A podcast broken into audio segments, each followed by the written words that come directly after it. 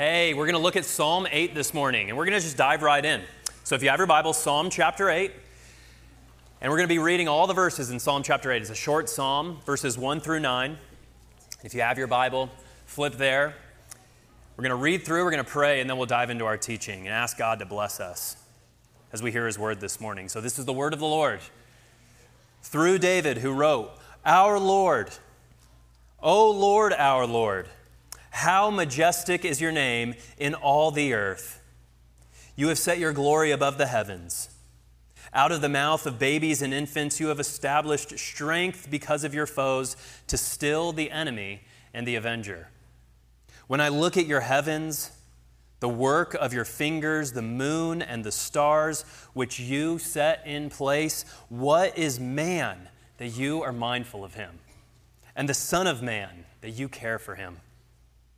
Yet you have made him a little lower than God and crowned him with glory and honor. You have given him dominion over the works of your hands. You have put all things under his feet all sheep and oxen, and also the beasts of the field, the birds of the heavens, and the fish of the sea, whatever passes along the paths of the sea.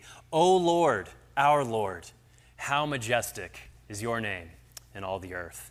This is the word of God. Let's pray. Heavenly Father, uh, these words are almost beyond comprehension. Your name is majestic, Lord. Your name is above all names. You've set your glory above the heavens. You, God, have framed the heavens. You have placed the stars. By your fingers, you placed the moon in its place. When we see that awesomeness of you, God, we are in awe. We stand dumbfounded. And yet, God, you are one who cares for us. And we pray now, Lord, that you would care for us in the reading and the teaching of this word. God, that you would actually take our hearts, which are hardened by sin, and would you give us hearts of flesh, changed by your Spirit, renewed in your image, that we might praise you and glorify you the way that David did in these words. And we pray this all in the name of our Savior, our King, and our Creator, the Lord Jesus Christ. Amen. So, verse 4 in this psalm is actually the center of the psalm. Verse 4, and it's a question. You probably noticed that. And it reads, What is man that you are mindful of him?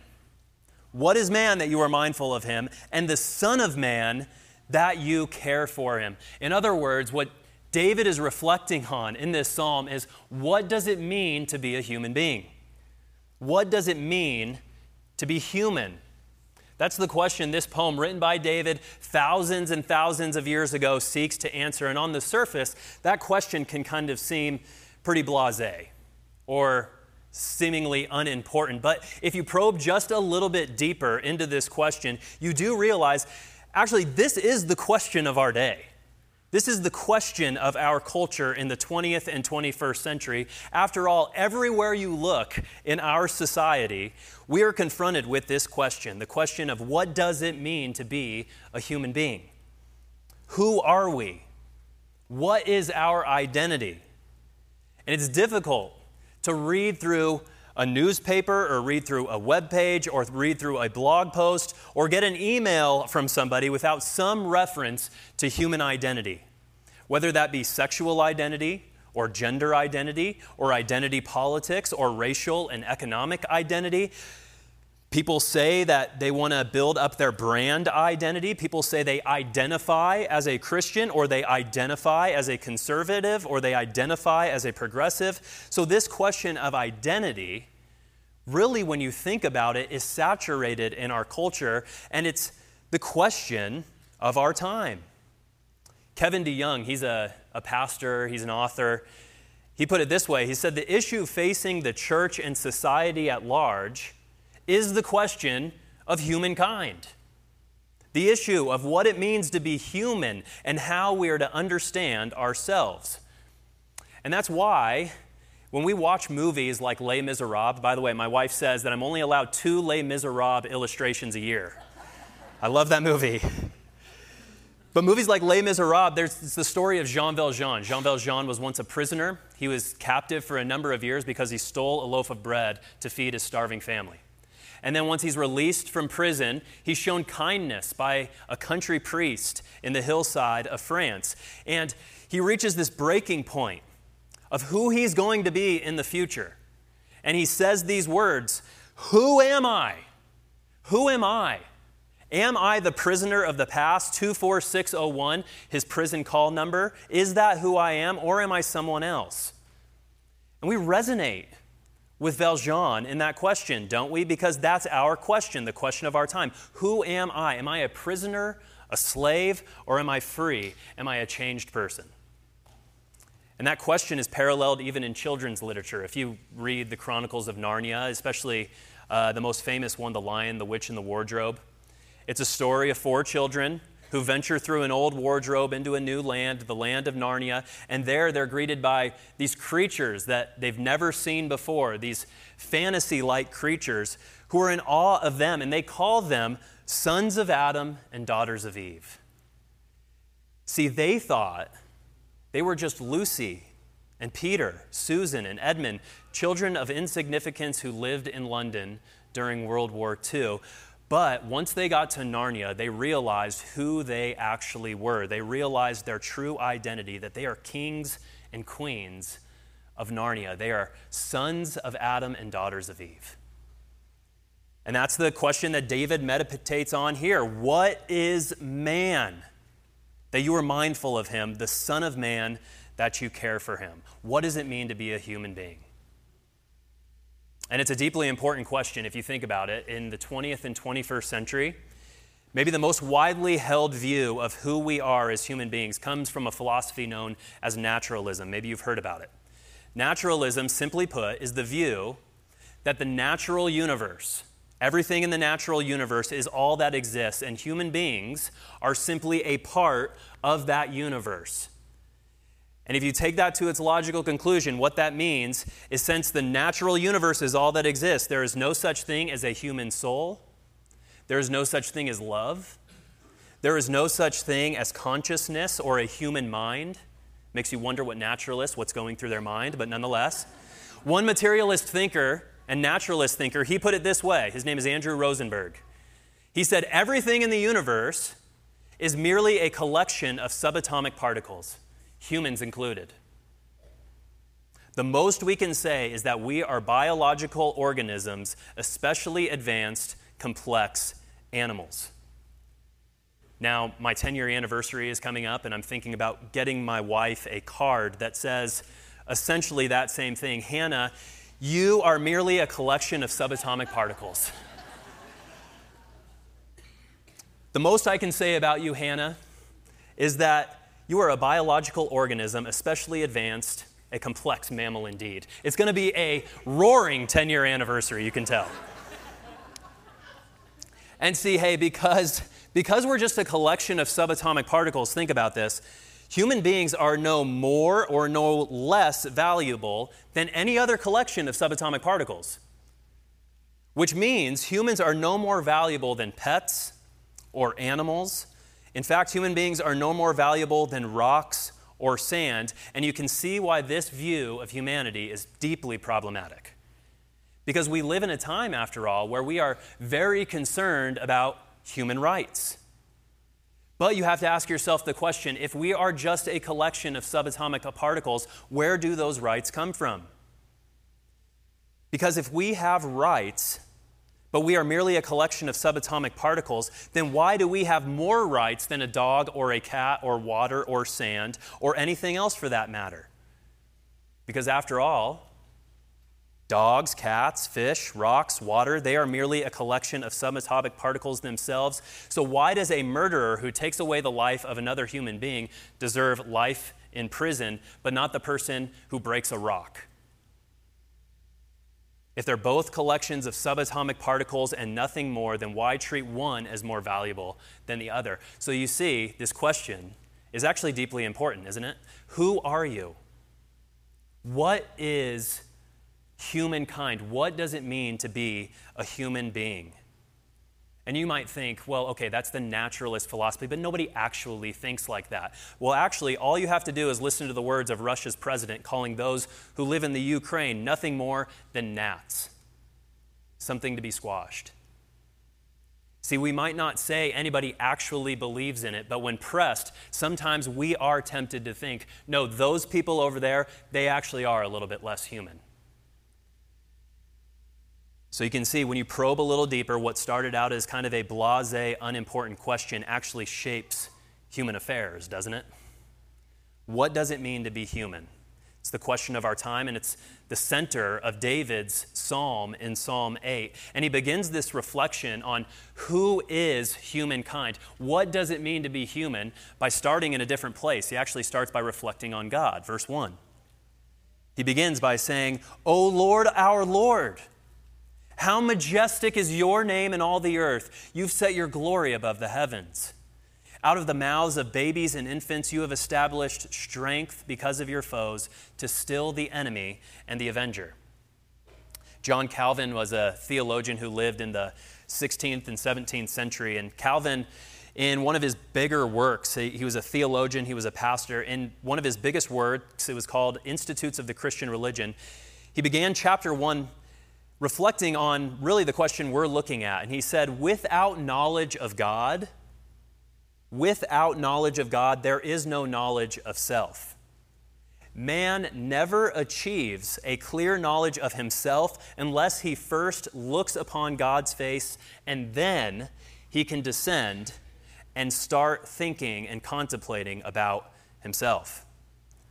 So, what Calvin is saying is to truly understand what it means to be a human being, you first have to answer the question who is God? And David follows that pattern here in verses 1 through 2. You see him do that. David begins with this question, Who is God? And he reflects first on God's name.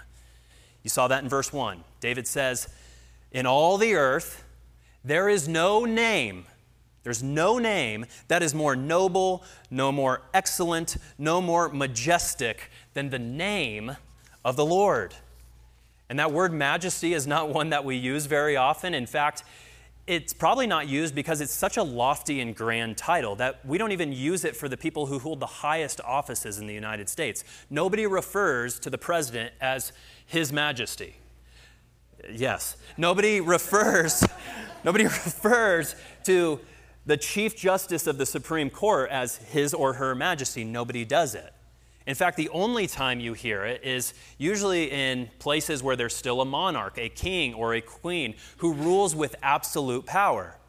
So we never use the word majesty or address anybody as your majesty anymore. Now, sometimes I address my wife as her majesty, and I would encourage all you men to do likewise, but that's beside the point.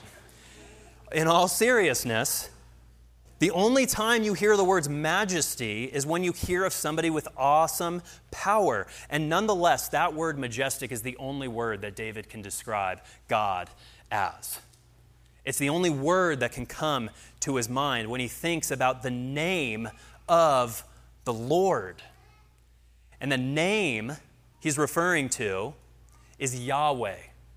You see how in verse 1 the spelling of Lord changes. It's capital L, capital O, capital R, capital D. That's the personal name of God, Yahweh, and it means I am who I am. And if you think of that name, packed into that name are all of these huge, big ideas of who God is the idea that God is eternal. God is who He is. He has always existed. Before the universe came into being, God was there. In the beginning, God. He's eternal.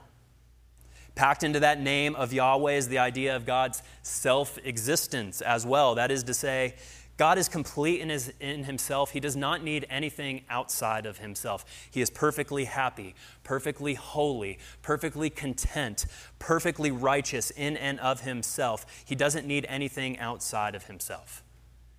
When you think of the sun, the sun, right, gives light and life to all creatures on earth. The sun doesn't need light and life given to it.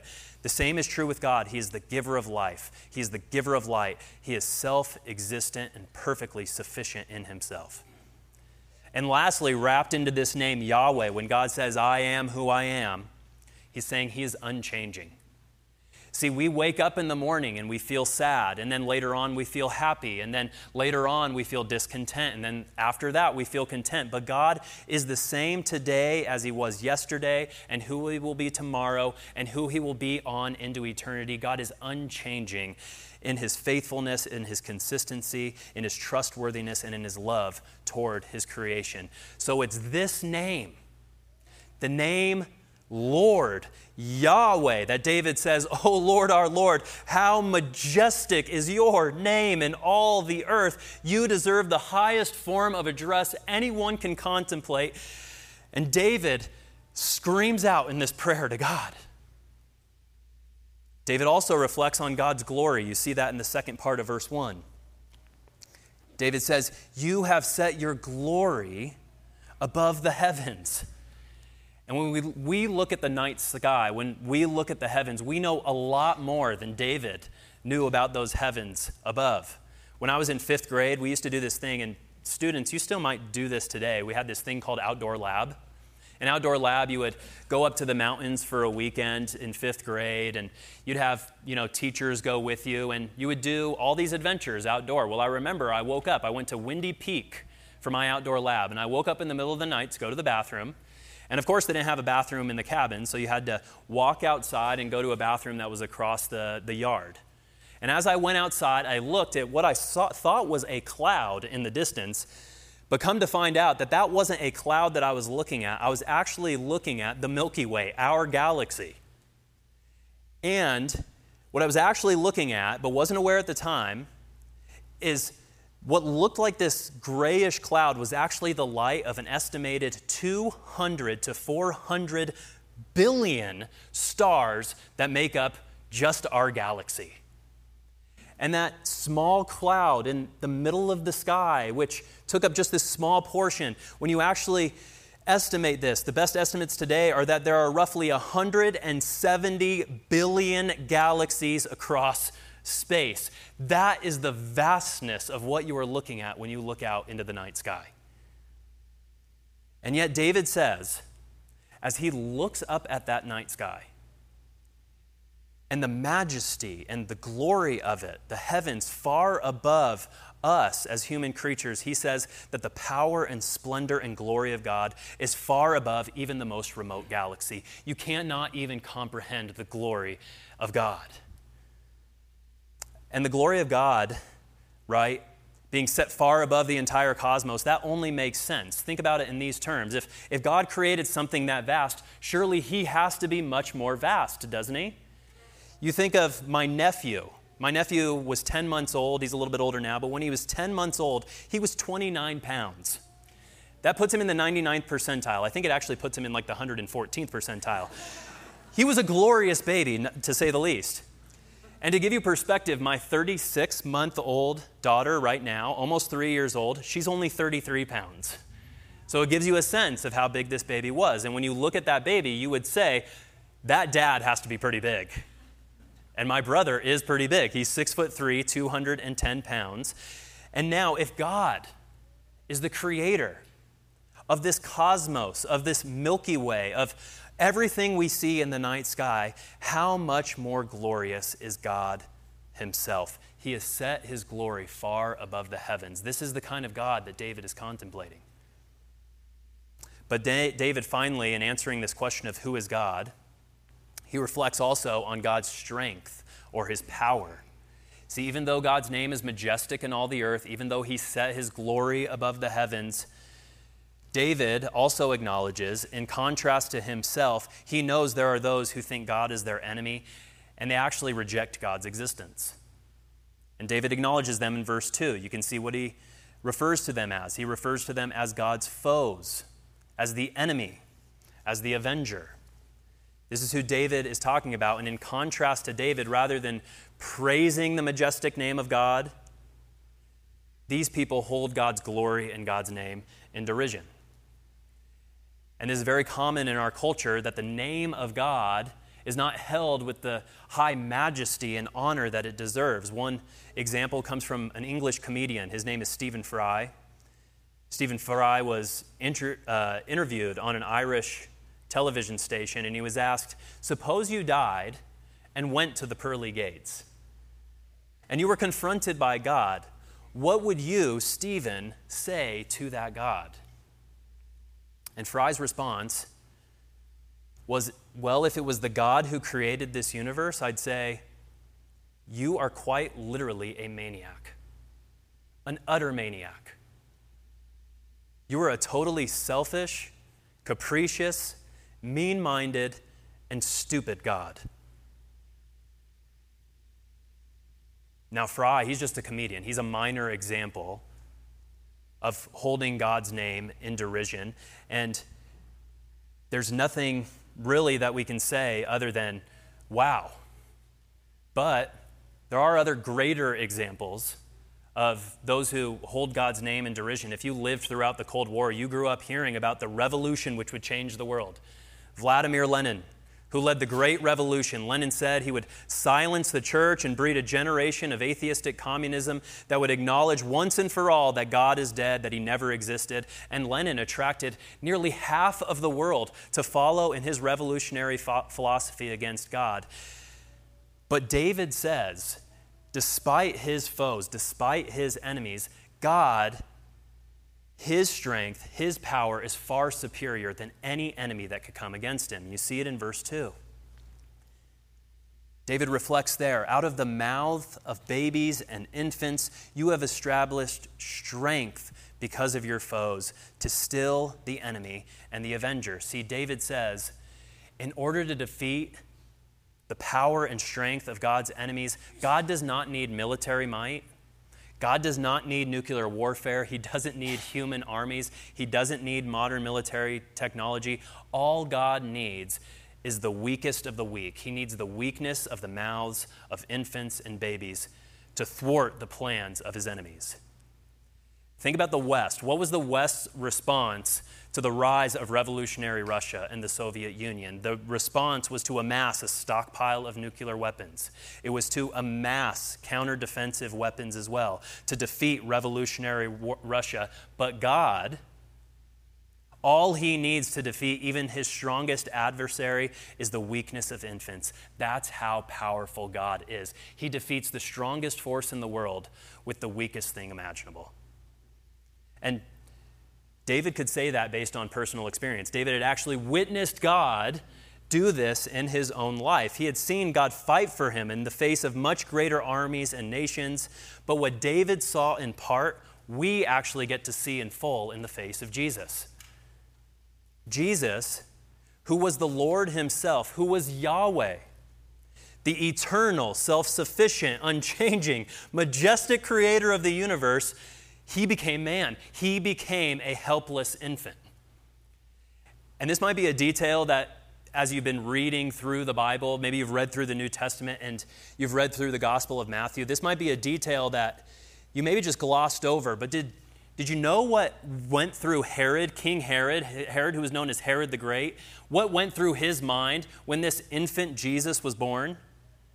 We're told that when Herod the king heard of the birth of Jesus, he was troubled, he was terrified, and all Jerusalem with him. See, why was Herod the Great, the, the, the first king in the great Herodian dynasty, why was he troubled? Well, it was because he knew through the weakness of this infant, through his word and through his life, his kingdom would be toppled, his power would be thwarted, and God would demonstrate his strength. And if you continue to follow the gospel along, if you continue to follow the life of Jesus, you see him repeatedly reminding his disciples how does God demonstrate his strength? How does God establish his power? Well, he does it through something that is weak and shameful. Jesus demonstrates the power of God through his cross. It was by becoming weak, crucified by his enemies, that Jesus established the strength of God. It was through the weakness of God that God toppled his adversaries that were mounted against him and defeated sin and death, the greatest power and force in the universe. So, David, He's beginning by reflecting on this question what does it mean to be a human being? And he begins by reflecting on this God, Yahweh, the majestic, eternal, self sufficient, unchanging creator whose glory is above the heavens, but also Yahweh, the God who became man, the God who was reflected in Jesus and who became a weak Savior to demonstrate his strength. And it's in light of that God that David says, verse 4 What is man that you are mindful of him, and the Son of Man that you care for him? And after hearing all that, you would have to expect David to do something like this. You would have to expect David to say, Well, we're nothing. We are nothing but specks in this great cosmos. Surely we are a collection of subatomic particles at the edge of the universe. Have you ever seen those after school specials? The one where they show a, a nice mom and their children, and they're sitting in the middle of a city park, and it's zoomed in on them. They're having this great picnic in the middle of the park, and then all of a sudden, the picture zooms out, and you see the entire playground. And all of a sudden, that family that you once saw their face becomes a little bit smaller. And then it zooms out again to the entire park, and now that family is just a speck. And then it zooms out to the city block, and the family has almost disappeared. And then it zooms out to show the entire city. And then it zooms out again to see the state, and then the country, and then the continent, then the earth, then the moon, then the galaxy, then the solar system. And you get the impression after watching that we are nothing. We are nothing. We are dust on the outer ring of an immense galaxy that is seemingly infinite. And it's enough to make you think maybe the naturalist is right. Maybe we are nothing more than a collection of subatomic particles. Maybe we actually are especially advanced, complex animals and nothing more. But David comes in and he says, even though God is so immense as to create all of that, nonetheless, he says human beings are the special object of God's affection. The creator of the cosmos, he says, thinks about humankind. He is actually mindful of humankind. He goes on to say that he cares for his human creation. You know, the first sermon ever preached at Deer Creek Church, this was 35 years ago. You know what the title of that sermon was? It was you matter to God.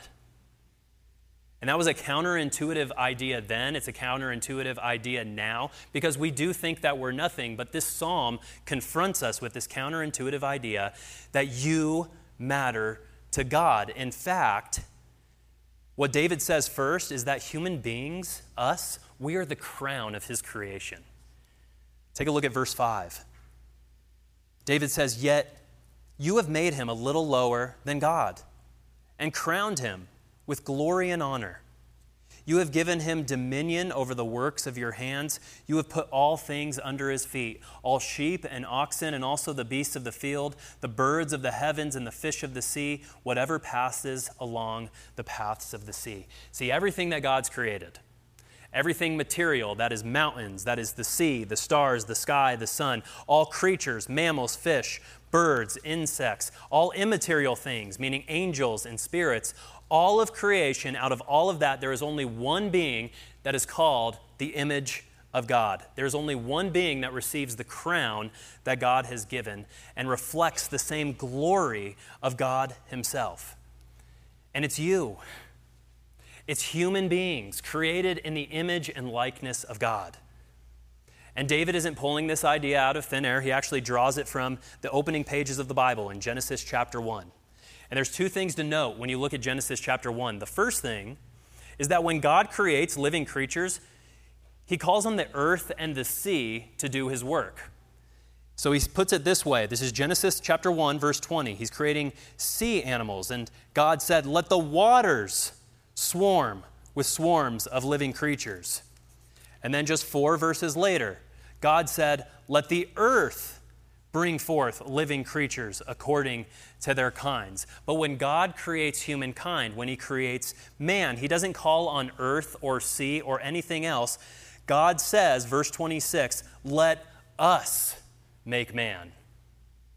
God immediately creates humankind. He immediately gets down and creates humankind in his own image. He says, Let us make man. And then he gives them this crown. He says, Let us make man in our image after our likeness, and let them have dominion over the fish of the sea, and over the birds of the heaven, over the livestock, and over all the earth, and over every creeping thing that creeps on the earth. Nothing in creation gets this bestowed title, made in the image of God. Humankind is the crown of God's creation. Humankind is the special object of God's affection my daughters, you see them here at the beginning of the service uh, Annie and Jane. They're two twin, close to three year olds. And they have these things that you'll see them carrying around on a Sunday morning. They're blankets, and they call them their my-mais. And these my-mais, our daughters love and cherish their my-mais, not because they are lovable. They are not lovable. Let me tell you, they are torn, they are tattered. They have what I only hope and I pray is brownie batter on them. And they drag them on the bathroom floor behind them, and then immediately after, they're putting them in their mouth. I mean, it's absolutely disgusting. But they love them not because they are lovable, but simply because they love them. They love them because they love them because they love them. They have a bestowed worth, a worth that cannot be earned back toward them. And the tragedy in our world, in our age, is that we have forgotten that we have this bestowed worth given to us by God. We have forgotten who we are. In a culture obsessed with identity, we've never been so confused about what it actually means to be human, that we are creatures with a bestowed worth, created in the image of God. And our culture has always faced this dilemma 200 years before our lifetime, which is just a fraction in the whole course of human history, 200 years before our lifetime, African Americans in the United States were still considered three fifths human by the United States. Human, sure, but only 60%. See, they had forgotten that to be human and to have worth is not determined by the color of your skin, but we have a bestowed worth printed on us by the Word of God who says we are made in His image. We are the crown of His glory and honor. And today, we are so tempted to determine our worth and our identity based on things, not the color of our skin so much, but we fall into similar traps, traps that we create to base our identity and our worth on what we can achieve, traps that say our worth and our identity is determined by how much money we make, or how much success I have in my career, or how many letters are behind my name, or how many looks that I can attract, or how many likes I can receive. But as anyone who has actually tasted success in those areas will tell you, those are traps and nothing more than traps. David Brooks, he's a author, he's a New York Times bestseller, he writes for the New York Times. He is at the pinnacle of what it means to have success in his personal life and in his career.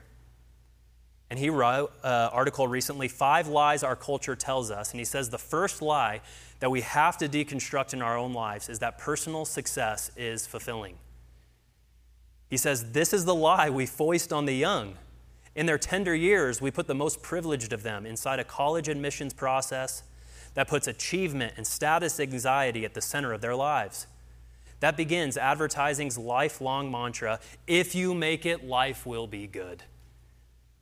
But Brooks continues everybody who has actually tasted success can tell you that that is just simply untrue. He said, I remember when the editor of my first book called me to tell me it had made the bestseller list, and I remember the feeling nothing. I felt nothing. The truth is, success spares you from the shame you might experience if you feel yourself a failure but success alone does not provide positive peace or fulfillment. If you build your life around it, your ambitions will always race out in front of what you've achieved, leaving you anxious and dissatisfied in the process. So we need to remind ourselves we have a bestowed worth given by God, a God who says, You are the crown of God's creation. You are the special object of His affection. And we almost can't remind ourselves of it enough. In fact, before I put my kids to bed at night, I tell them a blessing. It's a blessing from the Bible. We say it here almost every Sunday. It's, May the Lord bless you and keep you. May the Lord make his face shine upon you and be gracious to you. May the Lord lift up his countenance upon you and give you peace forever and ever. Amen. And now, a lot of those words are pretty big for four, five, six, and seven year olds. But my daughter Lainey the other night asked the question Dad, what is countenance? It's not exactly countenance. But I went to her and I said, Lainey, this is countenance. It is the smiling face of a father shining on you because he is mindful of you and he cares for you, not because of anything that you can give him, but because you are his. Friends, I need to tell my kids that truth over and over and over again to remind them of that over and over and over again because I know if they're anything like me and anything like us, there will come a day when they forget it. That God is not pleased with us because of what we can do for Him, but He is pleased with us because we are creatures bestowed with the crown of glory and honor. We have nothing to give God, He gives us this bestowed worth. And He calls us His image bearers. And I think maybe the reason we're so apt to forget who we are is because we don't think this could truly be true about us. The idea that we're made in God's image to reflect His glory and honor after all, David's reflecting on Genesis 1. He's reflecting on creation then, but we know better than anybody else, we know that those things don't always resonate with what we look inside and see of ourselves. We know that those things aren't always true of us. One pastor friend of mine, he was recently sitting down with uh, a girl. She was about 25 years old, and she had fallen into sexual sin. And this pastor friend of mine, he was trying to comfort her and he was trying to understand the situation a little bit better. And he wanted to remind her of who Jesus was. And she had become convinced, though, that she had utterly ruined her life and her relationship with God. And she said to my friend, How could God love a person like me? He maybe could have loved me then, but I don't see how he could love me now. Everything that I once was is no longer true. See, everything we once were does. It, it, seems utterly lost. We look in ourselves and we say, We're not crowned with glory and honor. We are not good reflections of God's image in our world. But again, what David saw in part, we get to see in full by looking to Jesus, who is our Savior.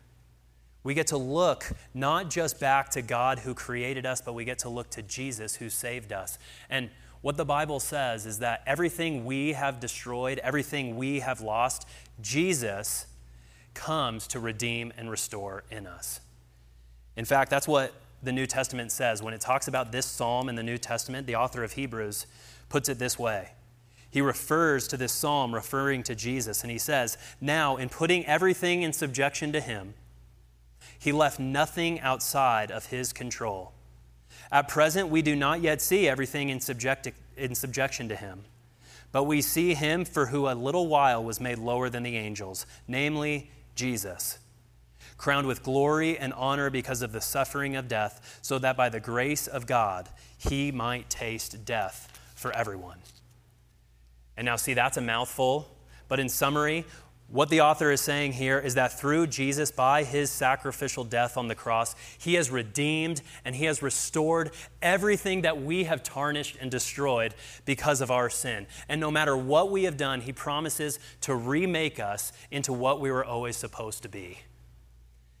There was an old pastor of mine when my uh, wife and I lived in California. He always used this illustration to remind us of this truth. He said, Imagine you grew up and you felt like I just don't fit in my family. Anybody else have that, uh, that feeling? Children, don't raise your hand. We feel like we don't belong in our family. And he says, Now imagine one day you went into your attic and you opened up this chest. There was a plenty of dust on it. You blow off the dust, you open up the chest in your attic, and there you see these pictures that are adoption papers. And these pictures that show that your true family is always what you suspected. Your father is a doctor, and your mother is an Olympic athlete. And you see, it's true. I don't belong to these people. This is my true family. This is who I truly am. And see, it was always true of you, you just forgot it. It was always true of you. You were always made in the image of these people, but you forgot it. You never knew. You needed to be reminded of it. And friends, through faith in Jesus, through faith in Jesus, you are not just anybody, you are a redeemed and restored child of God. The Savior, Jesus, has brought back restoration and redemption for what you lost and what you destroyed. Friends, through faith in Jesus, you are the crown of God's creation, not because of what you have done, but because what He has done in your place through His sacrificial death on the cross. And I'll close on this. There's this documentary that went uh, on Netflix several years ago. I don't know if you can still get it on Netflix, but the title of it is Wasteland. And it's the documentary of an artist, and he goes into these remote third world countries where people are in abject poverty. And they're in so much poverty that they have to go to the landfills in order to get their food for the day and pick up basic things just to sustain their living. And he interviews these people, and you can just see that they know they are at the bottom of the food chain, they are at the bottom of the ladder. And what this guy means to do is in these interviews show that even though they see themselves as this picture of a ruined and destroyed people, never to be seen as beautiful or worthy, what he does is he takes all the trash that these people have collected and he turns it into a brilliant picture of who they are. He takes all of this trash and he makes a self portrait of these people. And when they see it for the first time, tears stream down their faith because for the first time in their life, they have heard, You are beautiful, you are worthy, you are enough, and you are loved.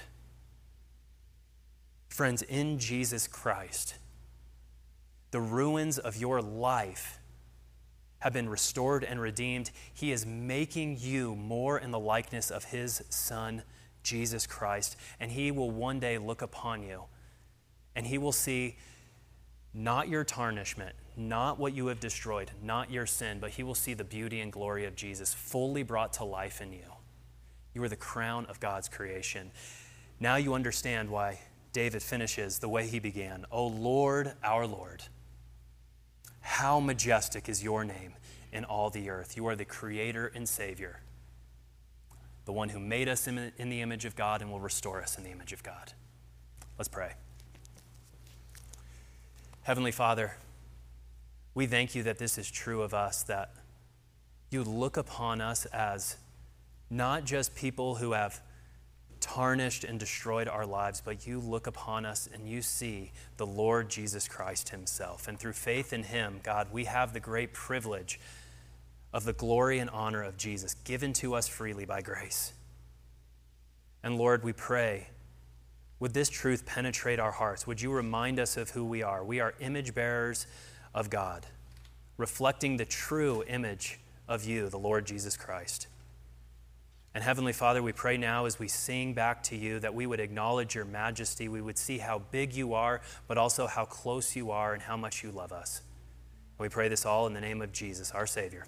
Amen.